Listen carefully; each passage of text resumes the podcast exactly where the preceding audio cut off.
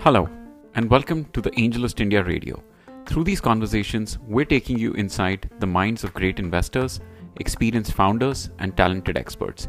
AngelList India pioneered new concepts in startup fundraising and investing for India. You can find out more about us on angel.co/india. Let's dive in. Hi, this is Prakhar Agarwal, your host for today's episode of AngelList India Radio. And my guest for this episode is Ritesh Malik, founder of Innov8. Now, it's difficult to put Ritesh into just one bucket of being an entrepreneur. He wears multiple hats. He's a doctor turned founder, an angel investor in multiple startups, someone who truly believes that the best outcomes will be achieved with more founders backing founders, and one of the most helpful people in India's startup ecosystem to have by your side. Welcome, Ritesh. Thanks for taking out the time. Thank you very much, Prakhar. Super excited for this. I'd like to start by asking you how does it feel to juggle between so many different roles and how are you managing your time these days? What's keeping you the busiest?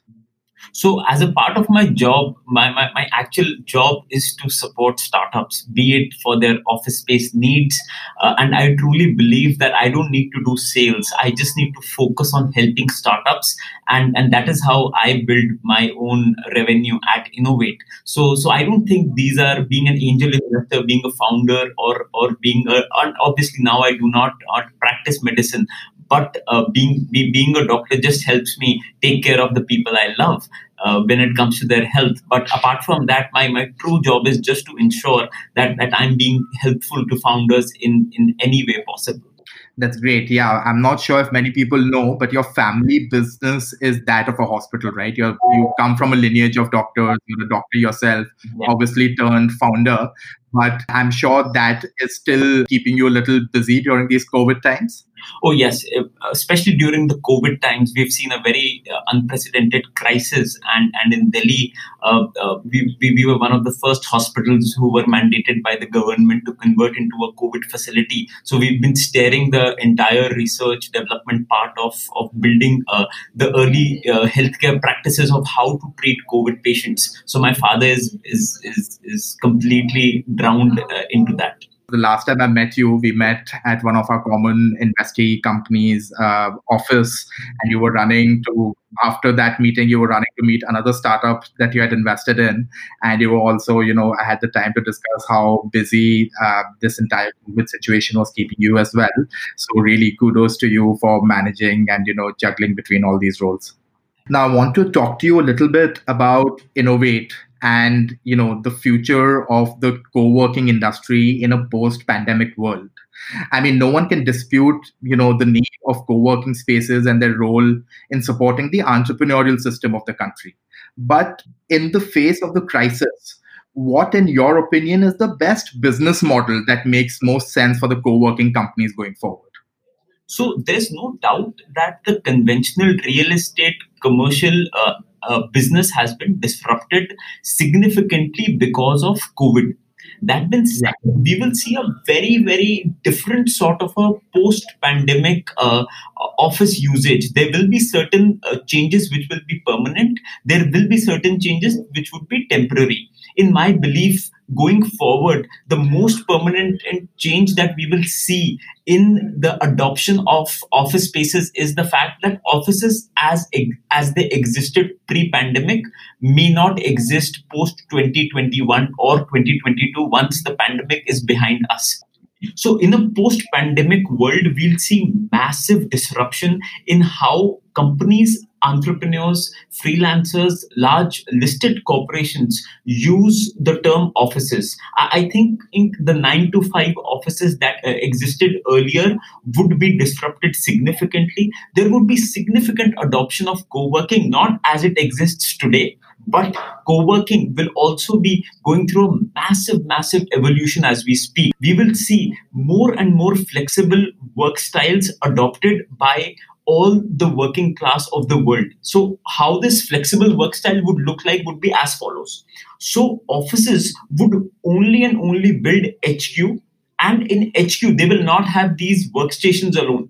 They would have flexible spaces they would have a rundown on spaces which can be converted into uh, offices, which can be converted into conference rooms, which can be converted into town hall areas where collaboration happens. The most important part of an office would be collaboration. On the Monday, the employee would be asked to go to an office. On Tuesday, co-working spaces would work with the employees, invest capex at their houses and build work from home suites which would be completely monitored and the internet of that particular space inside the home would be given out by a different internet provider would be which would be extremely safe secure and on a tuesday the, the person will work from, home. On a wednesday he would work from the nearest co-working place from his house because going forward people would want to spend more time with their families and they would prefer working as near to their houses as possible. On a thursday he'll again in go, go to the hq on a friday again work from home so so this is how we are seeing adoption of co-working spaces they would be more of enablers than permanent seats where employees come from 9 to 5 Got it. So, in a post-pandemic world, obviously this might be seen as a as a short-term slump, let's say in demand. But in the long term, because obviously people have gotten used to the idea of working from home, you see that the concept of co-working is only going to increase further. Yeah, I I also feel Prakhar that uh, work from home is not scalable. Uh, as humans we have a we have an innate desire to actually go out and meet people. And work from home is good until a point but post that that self actualization and the fact that you really want to learn from other people build societies. As humans our fundamental desire of a society is the fact that we want to mingle with people other than our families. And i think that would only happen in an open office culture. We will see just imagine a large starbucks a co-working space would be literally like a large starbucks. And but, but definitely what we have today might not exist in the future Absolutely. I completely echo your thoughts. Now, uh, discussing a little bit about Innov8 and obviously your exit to Oyo that everyone already knows about. What are some of the learnings you can share with founders on how they should be thinking about building their cap tables early on in the journey? You know the emphasis on institutional capital versus angels. And if i'm not wrong i believe you hadn't raised too much capital but you had raised capital from a lot of number of angels because these are all people in your own private network.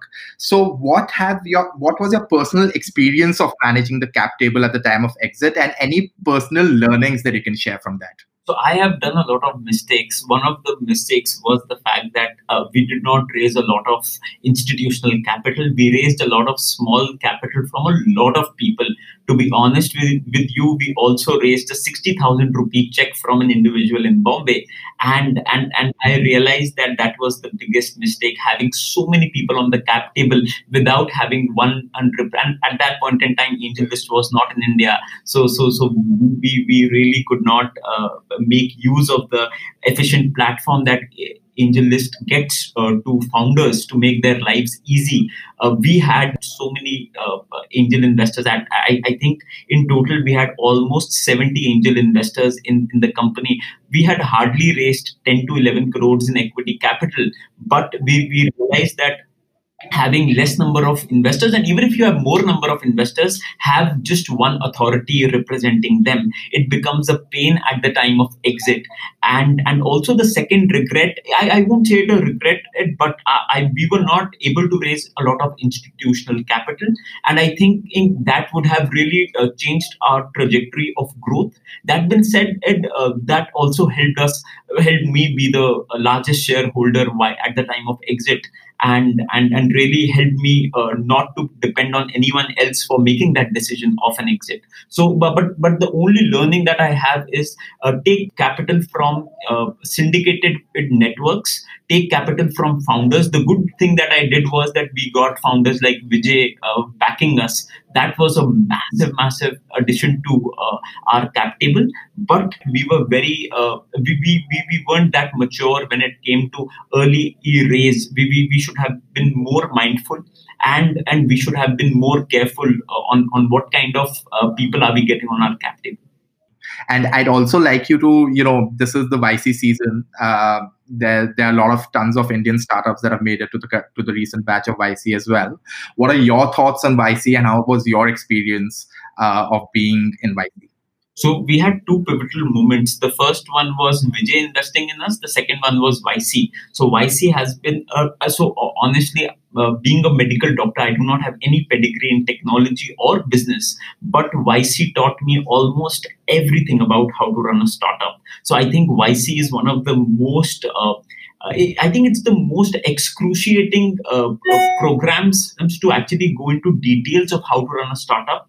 And the good part is that they exp- they do not do anything special. They expose you to the likes of mark zuckerberg. They expose you to the likes of founders of airbnb brian chesky. They expose you to the founders of groupon. And you feel that if he can do it why can't you? So so it's basically a, it's basically a trip to your own self and the fact that they they instill that thought in you that why can't you do it? So i think i think that was extremely valuable for us when it came to y combinator.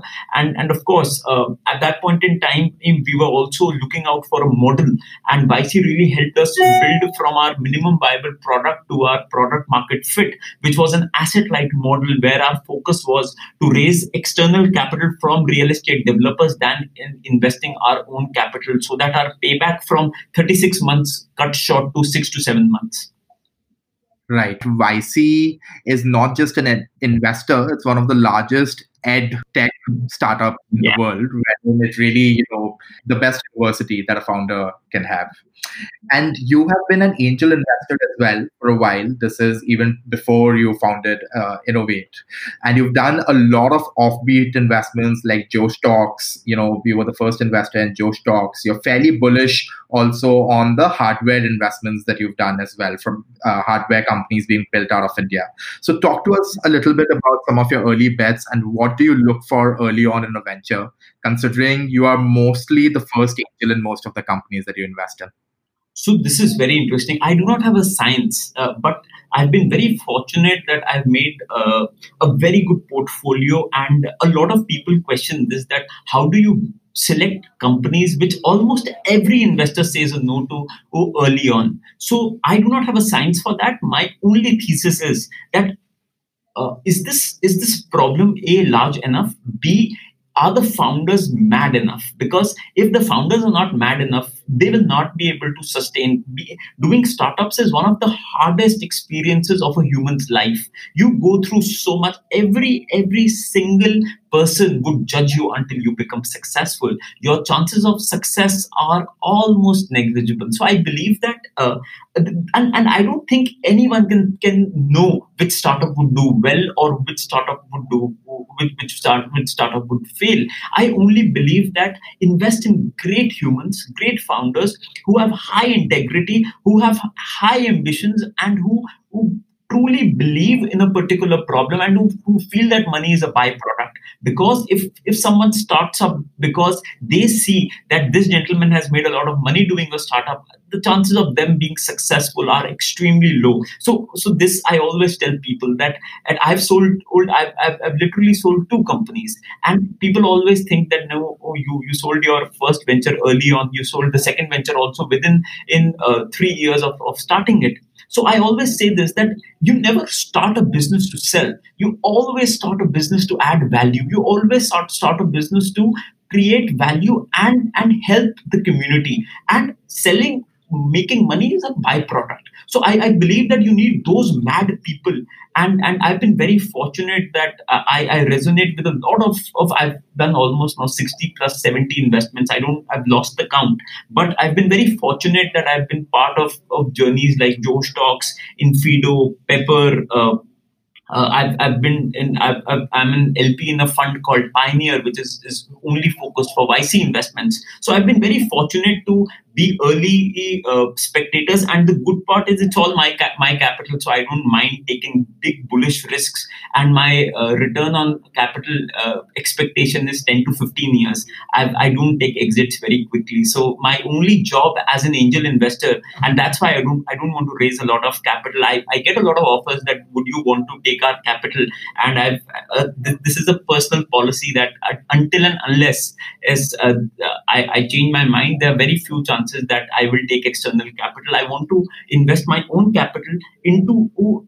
extremely, extremely integrity led founders and be with them for 10 to 15 years have a have an amazing journey help them out and learn from them for me this is my mba there's nothing better than that, that you can learn than and being a part of a startup's journey and continuously uh, experiences experiencing the highs and lows of like literally becoming the third co-founder of Josh Talks. So I think that that is something which truly uh, ignites me and and the impact. Like for example, Josh, as we speak, impacts close to 60 million in viewers each month.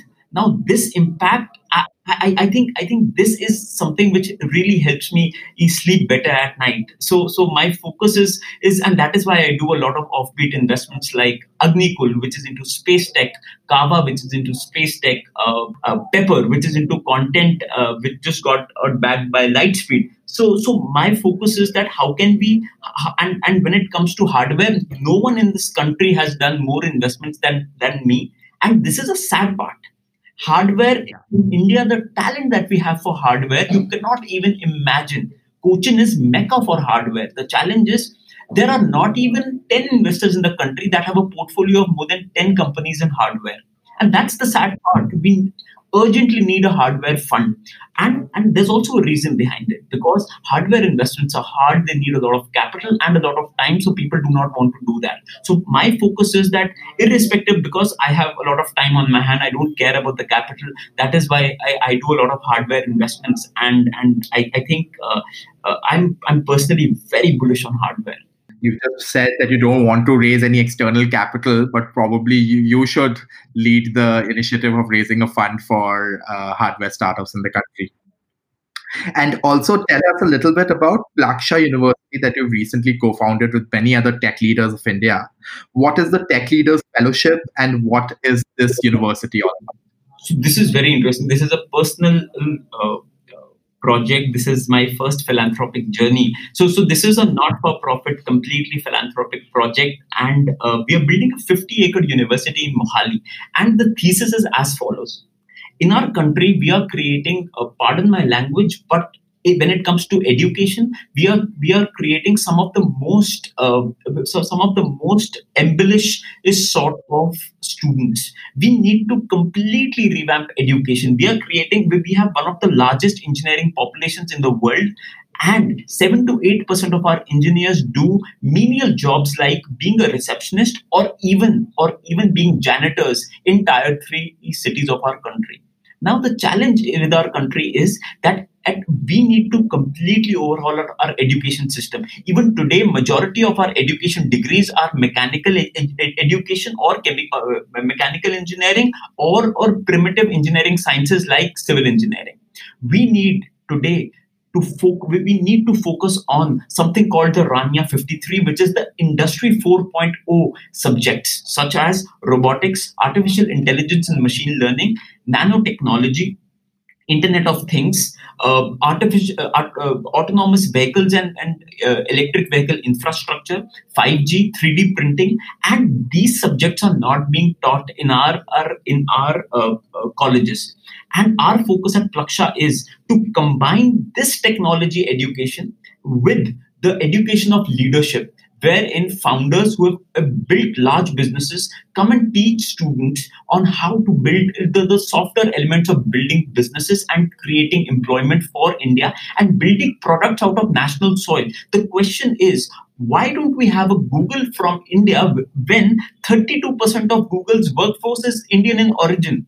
The, the, the only answer is we need to build products from national soil, and that will only happen but when we fundamentally change education the reason silicon valley is in in near stanford is because of stanford. First the education changes then the silicon revolution starts. So so for us that is Plaksha a technology first university wherein we will always be 50 years ahead of conventional indian education system. If you want to create Silicon Valley in India, you will not have, even if you have the best of the best capital in the country, you will not be able to build until our capabilities, core capabilities of our, our employees improve.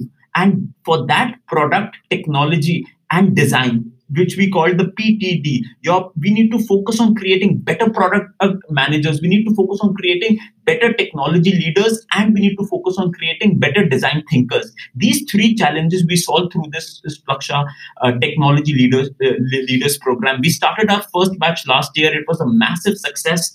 Uh, the second batch is 10x of what we did in the first batch, and we are we, we are learning a lot of interesting things from what the, the, the students are, are giving us feedback.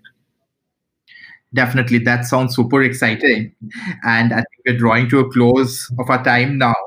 Uh, everything you do uh, is done with so much passion and thoughtfulness and humility. Thank you, Ritesh, for taking out the time to be on our show. And here's wishing you continued success. Thank you very much, Prakhar. I'm I'm extremely grateful. Uh, AngelList was uh, Utsav was one of our early investors, and AngelList as a platform has been extremely helpful in helping Innov8 and and, and other companies in the country to uh, actually build better cap tables and at the same time raise efficient and more valuable capital.